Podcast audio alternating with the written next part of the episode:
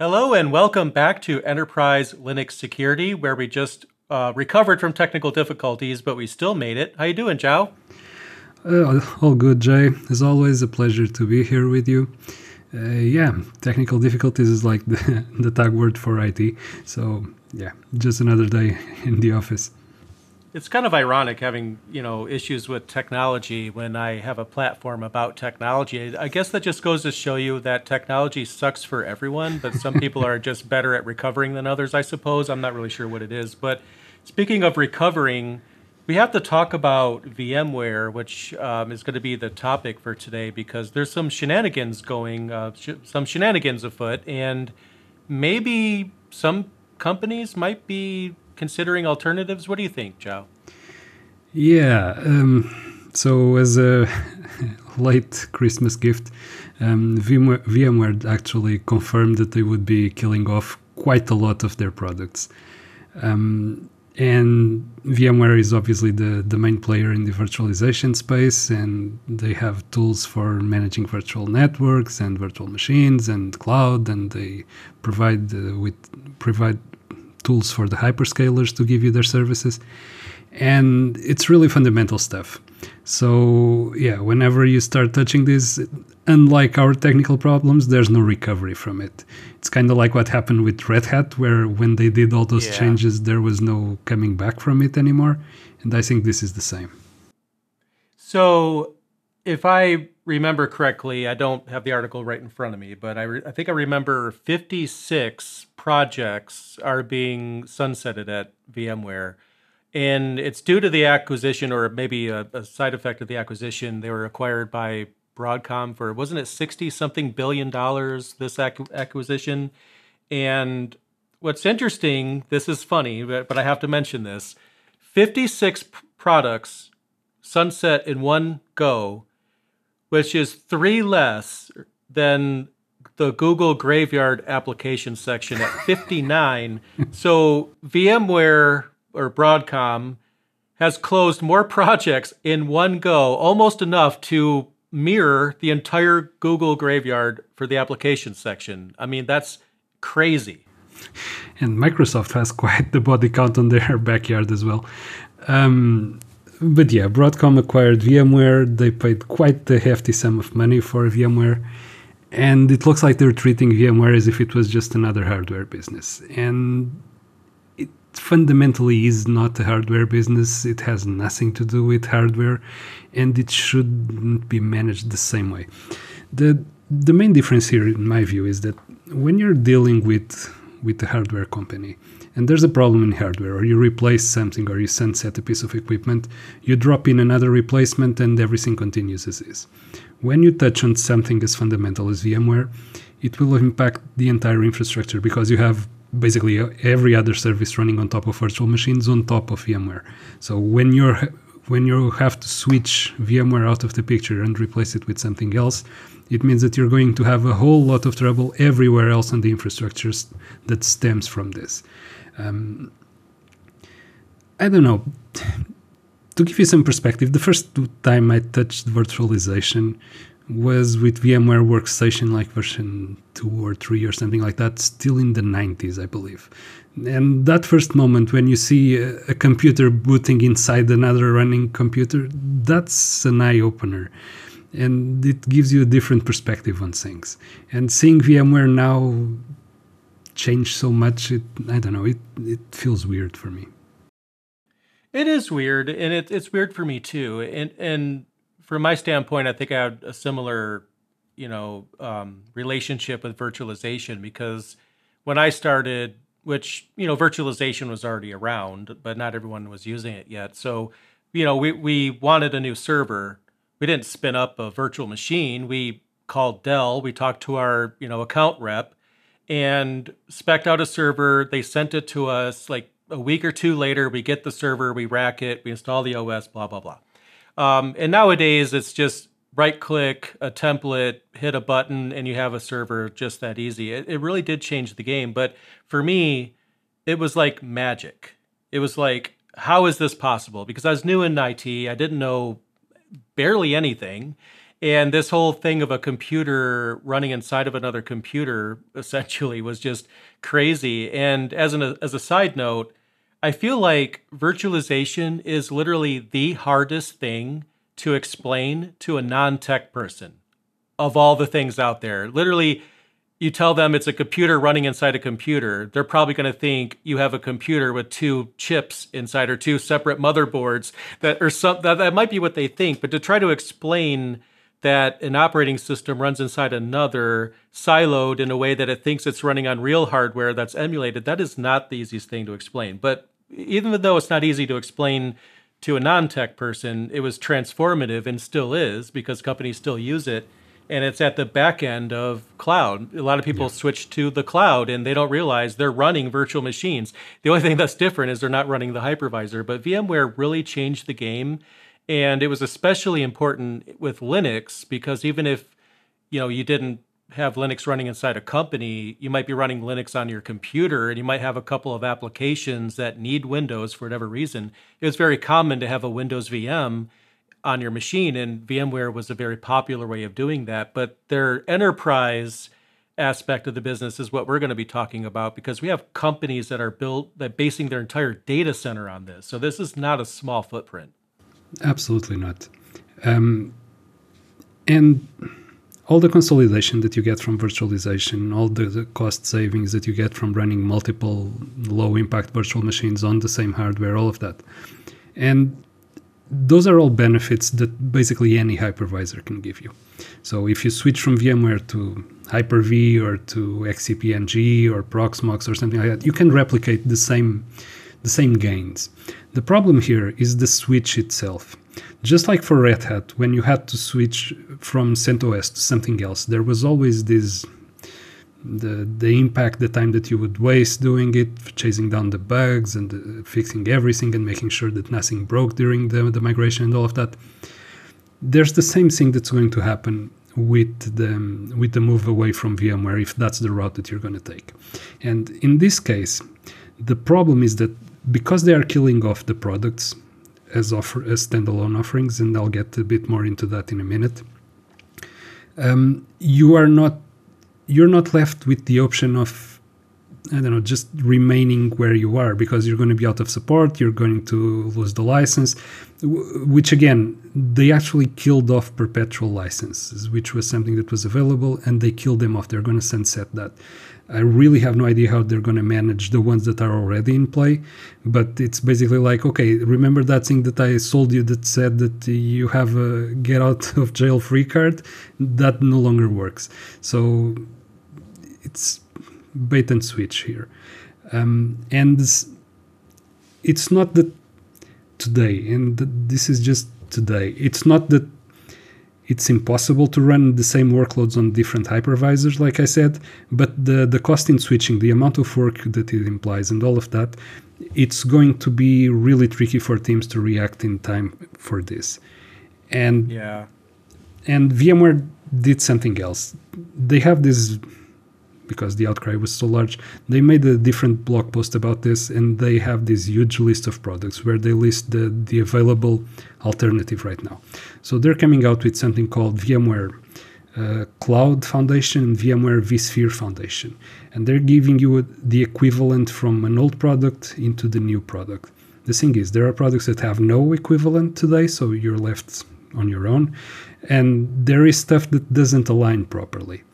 Uh, so basically, they're lumping all the stuff about uh, virtualiz about network virtualization into just one offering, when it was something that was useful for everybody running from vSphere to more complicated setups, um, even to the people doing containerization. They could uh, touch on different aspects of virtualized networks, um, and. The, the way that this touches on security and why it's relevant for our podcast, for example, is that all the, the years of practice that you have on this, all the certifications that you have from managing VMware and from handling the errors and from learning how to configure it and how to use it properly and how to secure it, All of that has to be restarted if you're changing the platform. It's not just about switching the hypervisor for something else. You have to learn how to use it. And sure, every sysadmin can spin up an instance of X C P N G or a new cluster or spin up Hyper-V if that's your, the, if that's your poison. But learning the intricacies of each one of them and learning how to fix those issues, it's going to take a long time to learn all of that and to get teams up to speed again. And that's really, really costly for, for organizations. Yeah, you know, um, there, there's, so there's a couple things to unpack here. But one thing I kind of want to put in ev everyone's mind as we get deeper into this story is to think about the security side, the cost side. Because at first, someone might be thinking that this is a security podcast and we're talking about a hypervisor solution. But yes, this does have to do with security. If you think about it, change is risk, especially unexpected change. Now, to put it even more into perspective, most of the, ch I don't know if I want to say most, but a great deal of the change in I T is expected. Okay, I don't care if you're running Windows or Linux, you know, and everyone knows that at some point that operating system version will be end of life. I don't care if it has five years of support, a bunch of years of support, eventually it won't. And you, before that day comes, you're gonna have to be prepared to migrate to another operating system but or version. But you knew that day would come. That's not a surprise. Nobody's going to be surprised if Microsoft releases a new version of Windows Server or a new version of Red Hat comes out. We all know that's going to happen. But when we have unexpected change, and one of the more recent ones was, you know, well, I, I, feel, I, feel, I feel like it's impossible not to bring up CentOS eight in this conversation because it's a perfect example. They, they, They said, you know, you're going to get a certain amount of support. Businesses took that as gospel, used that as the basis of their decision-making process, might have landed on CentOS eight just to regret it later when they're going to pull the support plug all of a sudden. And they might have already spent a bunch of money to migrate to CentOS eight. Sure, they could download it for free, but that doesn't mean it is free. There's a cost in paying the people to do the thing. There's you know, all the, all these costs to run the infrastructure and to create a project around it takes cost. And it's even worse if you have your budget allocated for the entire year and all of a sudden you have to do something that you didn't expect to do. Now with VMware and companies like it, you know, when, when you're trying to find out what software to use, usually it plays out the same way. You, you have an account rep or a salesperson that becomes an account rep and they tell you, we're here for you. We're always going to be here. We've been here for this number of years. We have this big track record of being here, and we're always going to be there for you. And then a week later, oh, by the way, the perpetual licensing is gone and all this other things. They didn't care about that um, at first. And sure, to the account rep, they might not have even known like this was going to happen. But still, the point is the company is there for you and they want your money. But as soon as they get bought out or go a different direction, You, the direction they go may not be consistent with where you as a company want to take your data center. And if aligning to their new way forward doesn't work for you, then a sudden change in migration is the result. Now, at first, this, sound, this seems easy at first. And let me explain. So there's all kinds of tools out there to export a virtual machine disk and import it into another hypervisor. Even if you don't want to use one of those solutions, You could you be clever and use Clonezilla to take a you know virtual disk image and, and copy it over there if you really want to do it a cheesy way. But there's all kinds of different ways that you, you could do this. So getting your V Ms over there might be a bit of work, but it's not going to be the, the worst part. It's after you get the virtual machines on a new solution where it becomes a problem. Because in my career, I've seen all these things like Um, a Windows V M on a on a hypervisor can't connect to the network, and it works fine on any other server. But on this one in particular, you have to use a different virtual network card that for whatever reason, or maybe you need a graphical user interface, and the new one doesn't have the same video driver, or the patching process is different. So now you have to change how you do a maintenance cycle. Updates are more frequent, less frequent, have a different process of installing. And even if all of that works fine, you're new to the platform, you don't really know how stable it is. It could fall over tomorrow because there was some kind of, um, I don't want to say best practice, but I will, that you didn't know to follow. So moving to it's easy, it's everything after that that becomes a real big challenge. Yeah. And again, it's not even standing up the new platform. Proxmox, X C P N G, Zen, if you want to go old school and be out of support as well, but still, um, there are multiple alternatives out there to move away from VMware if all you care about is running virtual machines. The problem, like you just said, is after you migrate the virtual machines. The drivers will be different. The feature set the C P U is showing to the guest systems will be different because not all hypervisors present the same feature set. Not all of them present the, the C P U as the same C P U that's on the physical hardware. Um, the tiny quirks about, for example, the stuff that you can pass through to a virtual machine. One might let you pass through a full network adapter, the other might not. You'll have to use a virtualized one. So when you're trying to migrate ten, one hundred virtual machines and you have a competent team around you, this is a doable task in a given time frame. But when you have thousands of virtual machines, when you have thousands of systems that you now need to move away from VMware, now it's no longer just a migration. Now they're basically just extorting you for money. Yeah, we have this new solution that's more expensive. You either pay up or you're screwed. Um, it's a really tight spot to be in. Um, and again, like you said, unexpected for most people because they basically announced this like, I'm not, I don't have the exact date in front of me, but it was at the end of last year. Might have been November, something like that. They put out the first blog post about it, but people actually started to notice that when they were being contacted by the sales reps, and that's when everything kind of drove out of the way. Um, still, this is a really big move for Broadcom.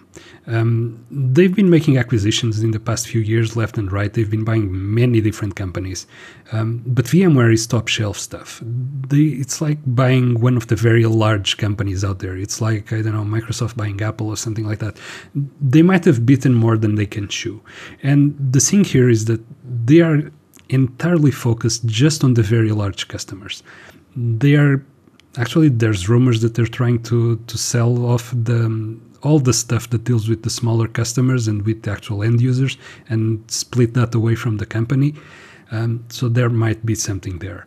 And it's also interesting to notice that if you go through the list of the products out there, and the products that have been discontinued are just the ones that touch directly on virtual machines. They didn't touch any of the containerization stuff. Things like Tanzu, absolutely no changes. They are still available. You, they, they have still add-ons available that you can purchase. That's going to remain. It's as if they're, and someone mentioned this in the chat as well before, it's as if they're, they are assuming that virtual machines are no longer something that people are interested in. Yeah, it's, it's, it's just like the people that have been saying for the past ten years that DevOps is just a term that's going to go away when, you know, I've been saying the entire time, no, it's not. And here we are, and DevOps is still very much a thing. Um, you know, the same kind of mindset everyone wants. But but um, another thing that I want to really touch on, though, before we get into the meat of this, is I want to bring up a comment that I think is going to be a question that a lot of people will have. Um, I love the username, cats, bots, and hacking. I mean, I love cats, I love bots, and hacking is fun. So I guess it's like three really great things in one username. So that's pretty cool. Um, so basically, this individual's asking, why are people opting for commercial software like VMware when free and open source solutions exist that might be more reliable? So I definitely wanted to touch on this because um, the thing is, but in a lot of companies, I don't want to generalize all companies, so I'll just say a lot of companies, the mindset of the C T O is not the same as the mindset of the engineer. Now, sometimes, and this is really cool when this happens, a systems engineer graduates into management. Then they have all that, you know, work in the trenches to, to bring to the table. But when you go to college, and this is true of my degree as well, when you get to the management layer, they're not teaching you technical things anymore. They're teaching you um, policies. And, and this is all stuff that you should know, but you know, you have a different mindset with C T Os. But at the same time, you also have a different mindset company-wide because it's all about liability. So if you have an open source solution, um, sometimes the, there might be stigma at a company. They might think, well, if it's free, it's bad. You get what you pay for. We didn't pay for anything. It's bad, even though we all know that's not true. How much you pay for something doesn't necessarily equate to its value. Um, but that's how they think. And they, they want a support agreement. They want someone else to be on the hook. So if something happens, let's say systems fall over, Ba the next thing after it's on, you know, everything's back up and running is like, who did this? Like, or, you know, I don't want to make it out to be like every company's out to get their employees. It's not like that. But usually at most companies, it's like, okay, how did this happen? And what the C T O would want to do in this case is say, uh, VMware dropped the ball because they didn't answer our ticket in a timely manner. They broke the S L A and now Um, it's their fault. So now nobody at the company is on the hook. Nobody's getting written up. Even if it was somebody's fault at the company, maybe they'll say it's VMware's fault. Again, I'm not trying to generalize all the companies out there, but it's all about having someone else to put the liability on. And you can still get that with open source solutions. You could, but you're probably paying for a support agreement with a different company. But I also don't want people to think that this won't happen with open source solutions, because we also just um, been through a whole, you know, show around Red Hat and CentOS and, and support agreement. I'm not going to go through all that again, but believe me, it can happen with open source as well. It's less likely, but I just wanted to kind of explain what the mindset often is in companies and why this is something that people just don't gravitate to normally. Let me touch a bit on that as well. Um, It's also about compliance. Specific industries have specific compliance requirements. Part of that compliance requirement means that you have to do things in a certain time frame or in a certain way, and it has to be auditable. So you have to have something to show for what you're doing.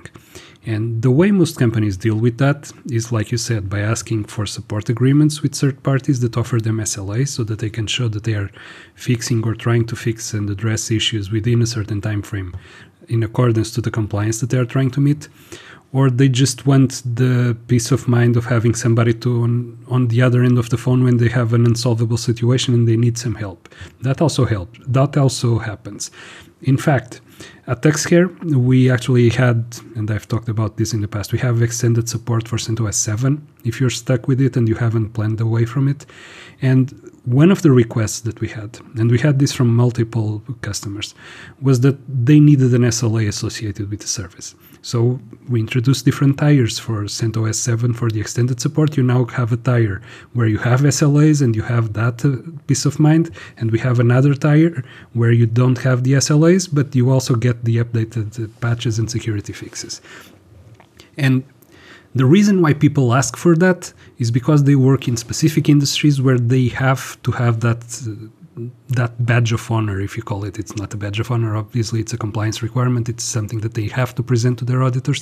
But business-wise, that's very important for them. It means they can continue to do business.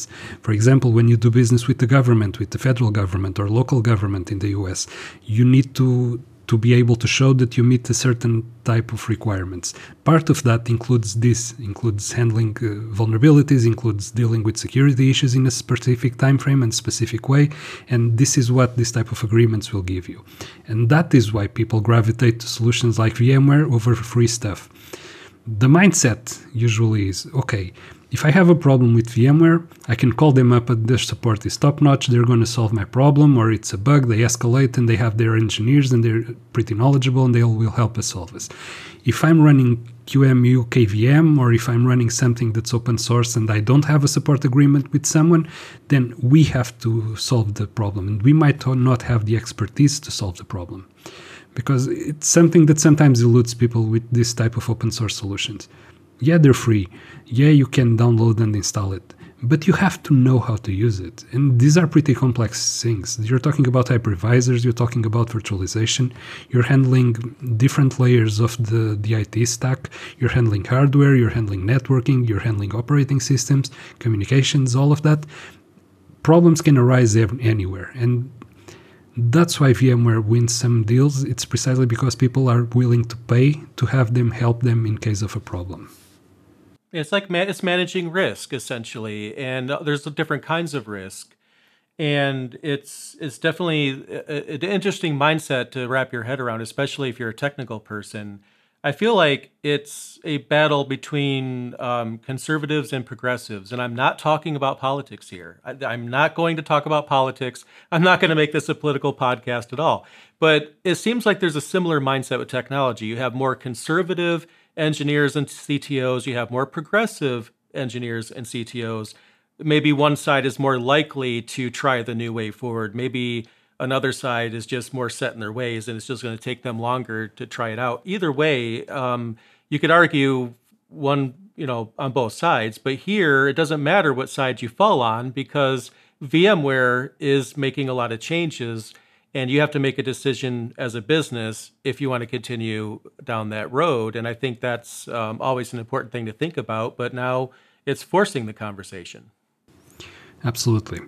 And another conversation that people will have to face right now is that they have teams that have VMware certifications, that have the experience in handling VMware, and that now will have to retool and reskill and learn something completely different. And the basics are exactly the same. They're hypervisors, they provide you with virtualizations. You can do basically the same thing on any of the hypervisors out there. Whatever one you pick, you'll be able to create V Ms and spin up new systems, and they will all run Windows, they will all run Linux. Some of them will run ARM if that's your poison. Um, that's not the issue. It's learning the intricacies of all of them. Um, that's where... And again, this is where some of the, the open source projects will still be lacking. You can get VMware certifications easily. They're expensive. You do the training, you do the tests, you get the certified, and that badge will say, will tell people, yeah, this guy, he learned at least something about VMware. He might know a thing or two about it. Sometimes there's not the equivalent for other projects. Um, so you're, you'll be hard-pressed to find certifications for... I'm going to throw some names out there, X C P N G, Proxmox again. Um, Microsoft has certifications for Hyper-V for the exact the exactly the same reason. It gives you the confidence in the ability of the people handling this type of infrastructure. It's not that the certifications are the end-all and be-all for all of this. God knows I'm not particularly happy about certifications myself and don't really believe in them. But in the industry, that's the accepted practice right now. And when you switch away from it, you're invalidating all the certifications that your team has because they're no longer they're no longer necessary. They're no longer uh, a factor in what you do. So we have fifty-six things that are being sunset here. So the last thing I want to do is go through an entire list and read them all because we'll have, you know, a link in the in the show notes. But in your view, what in particular are the things that we should worry about um, among that? Well, if you have a home lab at home, and many of us do, um, you might be running ESXi, and that's going away. Um, so that's a tough blow for the people with the, the home labs at home. But again, those are the ones that probably are easier to have the easier time moving away from it because it's just a fun project for you to do on, on yeah, a weekend. We'll have, we'll have fun with it. We'll have we'll, fun we'll think it's doing great. It. Yes, I have an excuse to try something new. I'll just explain that to my yeah. significant other, and that's why my head's going to be down at the keyboard for the next several hours every day for a month. Uh, yeah, but ESXi, that's one of the ones that's going away. Uh, most vSphere editions will be going away except for the Enterprise Plus one, I believe. And I'm quoting this from the top of my head, so I might be mistaken, but that means the most basic versions of vSphere are going away.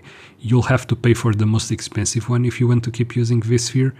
Um, again, they are only interested in catering to the very large customers, the ones that another zero in the, in the bill might not make them too angry, so they will pay for that version, but most other people will not. The ones that say are going to be the ones touching on containerization, the ones touching on N C X, like virtual networking stuff, that's going away as well. That's all going to be included in the, in the VMware Cloud Foundation stuff, which again, it's directly targeted at cloud hyperscalers, we, the guys with the deep pockets, so it's something that most companies will not be able to afford anyway moving forward. Um, and to me, those are the standouts, but there's quite a lot of products going away, and it's a very long list. It's very annoying to see some of that stuff going away because it has been touted as being really good and top of the line and the best that you can get for your virtualization needs, anything from management to actually hypervisor stuff. And now it's just gone.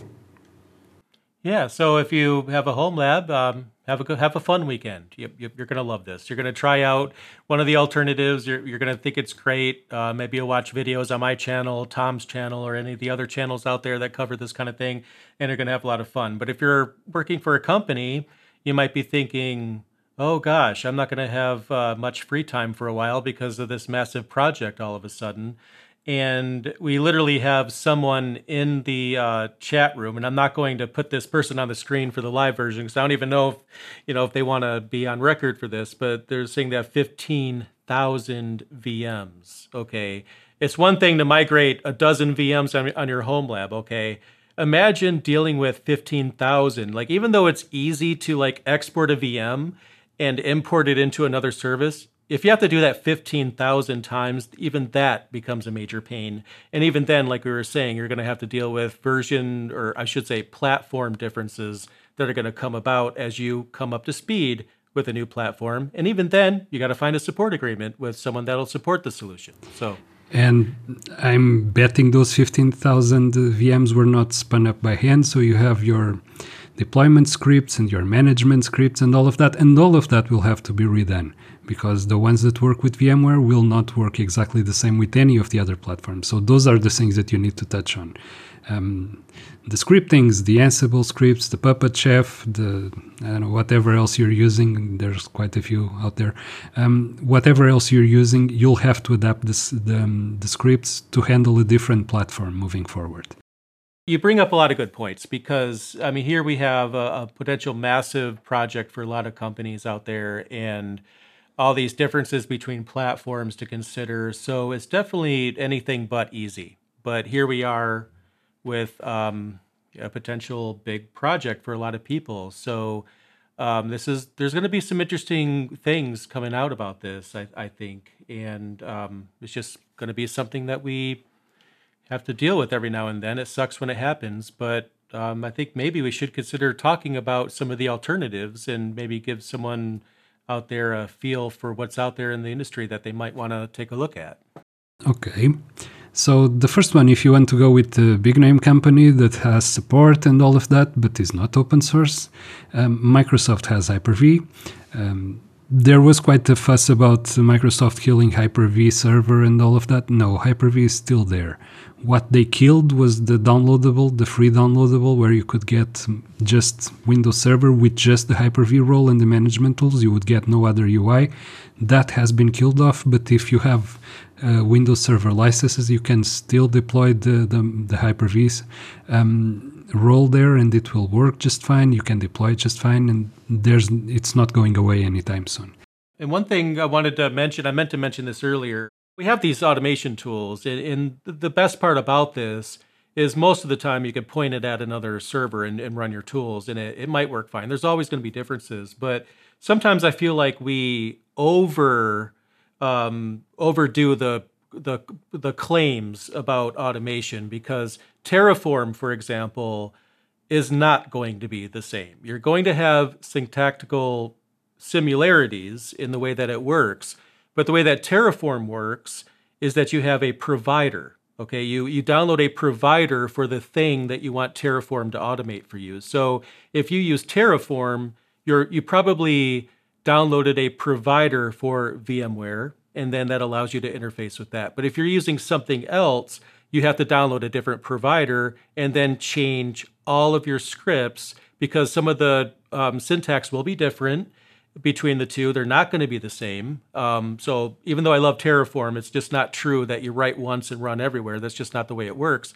You have to download a provider for the one that you go with and then change all of your scripts to be compatible with that provider. And that's literally what a lot of people are going to have to be going through. That will happen regardless of what you pick to move to.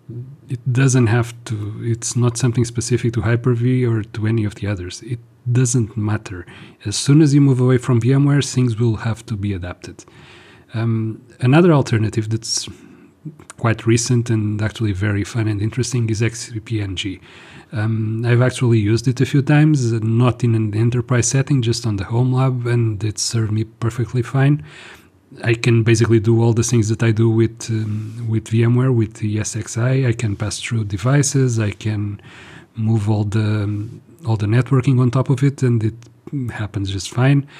Um, personally, I like it. If I had to pick something, if I was on a position where I was running a team or something like that, that would be something that I would be looking at for many reasons, but specifically because I like the the the philosophy of the project. I like the the way that they're handling things and the way that they're releasing things consistently and the quality of the releases they built. Um, so yeah, for me personally, it would be X C P N G. And I like Proxmox a lot. Now on my channel, it's something that I cover, just kind of throwing that out there so people know that obviously, you know, I get a little bit of ad revenue if people check out my Proxmox series, but I'm not going to say Proxmox is better than X C P N G. And I'm not going to say X C P N G is better than Proxmox. And the reason why, even though people want me to pick a side, I won't, because I love them both. There's pros and cons on both sides, but literally I felt like I could flip a coin and whichever one I landed on, I would have been fine with. The only re the reason why I went with Proxmox is because it has L X C container support built right in. So you could choose to create a V M or a container, depending on what you need. Right there in the interface, nothing to download. Um, so that was a tiebreaker. But then again, I'm not even using that feature. I ended up building a Kubernetes cluster on top of Proxmox, and that's what provides my V Ms. And there's nothing unique about that. You could run that same setup I have on X C P N G, and it'll be, you know, run exactly the same for the most part. So um, I think they're both really, really good. Now, my opinion is that X C P N G is going to scale much better when you have a ridiculous number of hypervisors. Like if you're a company with a massive footprint, I think X C P N G is going to be a great fit for you. Um, I, I don't know this for sure, but I just feel like Proxmox wouldn't do that well as well. But Proxmox is also awesome. If you're not like this major conglomerate, I think even Proxmox would be just fine for you. But it, knowing Proxmox like I do, given I have the series about it, even I've run into things a year later that I didn't expect, that I didn't know I needed to do. Like, like having a dedicated communication network is so important to a cluster of Proxmox servers that you could have things fail and you can't figure out why. And it's just because they don't have a dedicated uh, control channel, which was never an issue until I scaled up high enough to where that became an issue. So you run into these things, and I know you will, because I've, my company has run into things as I continually roll things out on Proxmox. I still run into stuff. So it's just something that's an eventuality. It's going to happen. You're going to run into stuff. Yeah, those are the, the things that we mentioned when we talked about quirks and the stuff that happens after you move to, to a different platform. Things that you need to, to look out for. If you're trying new platforms and you're trying to pick an alternative for VMware, you should look for some facility for live migration of virtual machines, how easy it is to configure, how easy it is to deploy. Um, you should look at how easy it is to set up clusters, if you need quorum devices, if the, the, the nodes themselves can handle not having a quorum, a dedicated quorum device.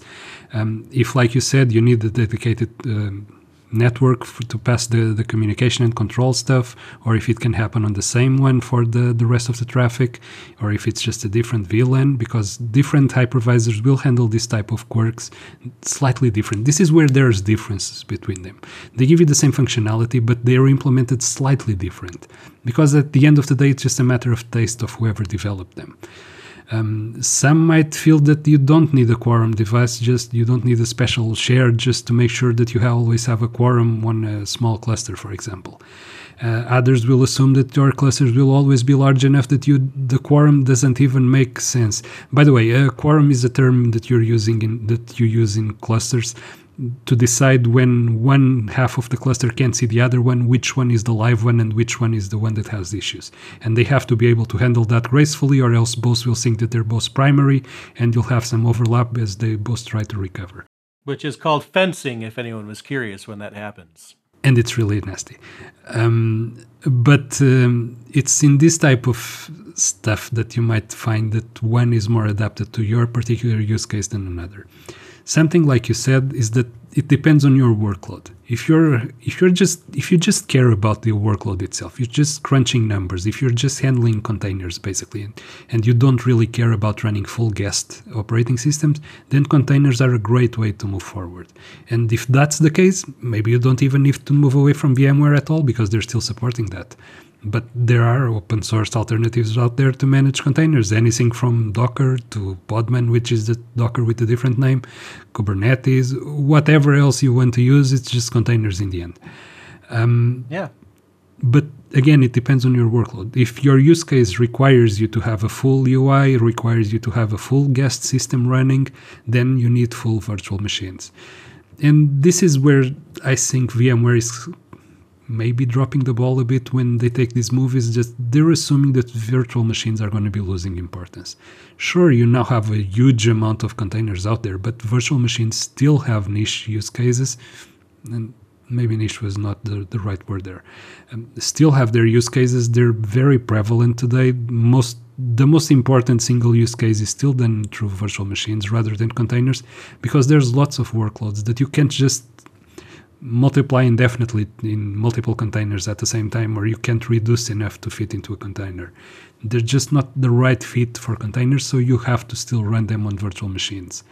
And yep, that's where you need to switch. Yep, I completely agree with you. And if you think we're exaggerating about, you know, differences in hypervisors causing massive differences in how you do business, consider deep learning companies, okay? They really care about how things are com computed, okay? Down to the, like the, I don't know if it's nanoseconds or less. I mean, they're really micromanaging their C P Us, and the slightest difference can have a cascading effect on the business. And it might not be a difference that would be important to you, because maybe you don't care if it's like a net, like a half a second different or something, nobody's going to notice. But as long as, if you're a data warehouse, database company, something like that, you really do care about this. And, and it's going to hit them harder than I think it hits others. Again, those will probably be the ones with deeper pockets. These will true. be the ones that will be true. stuck will be stuck with VMware regardless of what changes they make, and have the money to pay for the large products so they can still continue to get support. Um, again, the past couple of years have been quite rough for I T. We've had lots of sweeping changes that nobody was expecting. We didn't quite see the, the land shift with CentOS. Um, people are still not completely understanding the, the fundamental shift that's going to happen with CentOS seven going away again in the middle of uh, this year. This stuff with VMware, it's also foundational. There are quite a few things that you've been used to having around for your entire career in I T that are no longer there by the end of this year. And that's going to be really, really difficult to handle for some people. It really is, because one of my, um, it's just a personal pet peeve. I'm not judging anybody here, but it is, maybe a pet peeve is too strong of a word, maybe a concern. When you have someone that's brand new to tech, like I T, they have just started. And, and no judgment again, because I, you know, thought all kinds of things when I first started, some probably crazier than other people. But they might have a, a mindset that they're all in on something. So for example, everything has to be a container. I don't care. Everything's a container, right? Um, just like at first when v, you know, VMware came out, everything has to be a V M. Like the, the newer technology people, they always want to be all in on everything. I, I knew someone who was all in on A W S, you know, and they were an expert on it, didn't know anything else. They're all in on that. Everything needs to be in A W S. But now when you have a situation like this in your career, that's when you learn this lesson the hard way, that you should never be all in on anything. It's about what tool is the best for the job. Just to your point, you mentioned containers and virtual machines. You might have a bunch of containers, maybe you have thousands of them, and then you have like one application that just does not work well in a container and must be in a virtual machine. You can't be all in on any one thing. That's just not going to happen. But now you have people's careers built around one thing, and their certification might not be good for anything, um, you know, pretty soon because of things like this, which is always why I think people should at least have a plan B in their career. And speaking of which, someone in the chat room asked, why don't companies have a plan A and plan B? Why do they have to like do this last minute? Why couldn't they be testing some other hypervisor parallel to the one that they have? Now, one thing I'll say about that is if companies always made the right decision, we wouldn't have nearly as much to talk about on this podcast, okay? The fact is, companies don't always make the right decisions. It could be because they didn't know to make that decision, or it could be because their people are spread so thin, they just don't have the, the time to develop a plan B. Now, in my case, I always have a plan B and also a plan C, and it worked out because I switched away from Ubuntu to Debian last year. And that was a company decision that I made, and I decided I'm going to move everything over. What did I do? Pretty much nothing. Everything's automated. I just said, fine, just delete everything and spin up Debian machines and done. It, I think it caught, took like a couple of days um, because I was in parallel ha having the same setup on Debian with my Ansible config, and also Arch Linux, believe it or not, and, and Ubuntu. I had three different distributions that you wouldn't even be able to tell the difference if you looked at, because I have them coming out identical through the automation system. So for me, it was easy for my business, but most businesses are not like me. Most businesses are just in time everything. Everything is just in time, as much as they don't want to admit that. And it's also the time and the effort that it takes to have the and do the testing for a proper plan B, because it's not just writing in paper, okay, if I don't have this, then I'm going to have that. You have to actually test it. You have to deploy the, the, the workloads that you're using right now. You have to make sure that everything is working fine. And that takes time. That takes away resources that you would rather use for something else. And so companies try to skirt it as much as possible. And that's why it gets avoided. Going back to something you said there about uh, going all in on something. One time I saw a company that was so into virtual machines that they had a virtual machine for the D H C P server, a virtual machine for the D N S server, a virtual machine for the N T P server. And then they had problems getting them all to talk to each other, and they had issues configuring them all together, because they should be services running on the same system. And so they were introducing additional latency there, and then they would have requests that would fail and would not update the D N S because the time wasn't synced up properly, because they were going all in on virtual machines. So they went for full segmentation and separation of services and roles and responsibilities, and everything, every different service had to be on a different virtual machine. And that was their policy, and that gave them real headaches to solve. Uh-huh. Yeah, going one way is bad, going the other way is not very good either, so.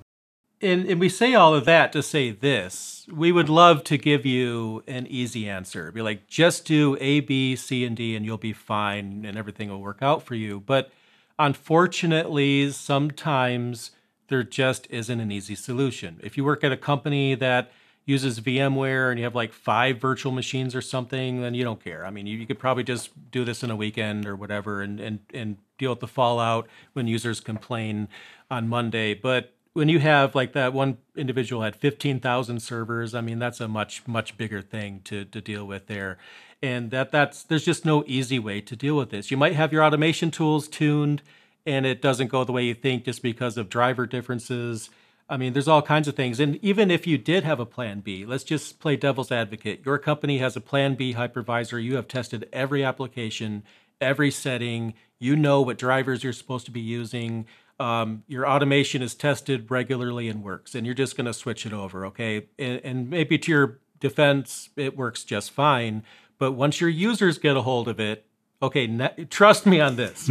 I don't care how many times you've tested this. Sure, you're going to be ahead of anyone else, and you're going to be ahead, like you're you're within the one percent if you're that prepared. But even then, your users get a hold of it. And Joao, you laugh because you know this is true. As soon as the users get a hold of it, they will find things that you never thought of, and you will be dealing with an influx of tickets no matter how much you're prepared for this. The moral of the story, unfortunately, this is not an easy situation. Yeah, absolutely not. Um, yeah, I guess this wraps up our episode for today. Um, again, another foundational shift that's going to happen in the industry. So people should really start, I would say, planning, but this is already upon us. So people should start testing different alternatives that they want to move to and find whatever fits their own situation the best. Um, whatever works with the hardware that they have. That's something I didn't mention before. There might be different hardware requirements for different hypervisors. You need to make sure that the ones that you pick will actually run on the devices that you have, especially if you have servers that are in the five-year range, something like that, where there was this introduction of new C P U C P U features that were not present before and became an, a requirement since. Um, you really need to test those servers to see if they can run the the newer stuff that you're trying to, to get. Um, and yeah, we'll definitely know more about this in the coming weeks. And again, thank you everybody who joined. As always, it was a pleasure. Hope you guys were made aware of stuff that you weren't before.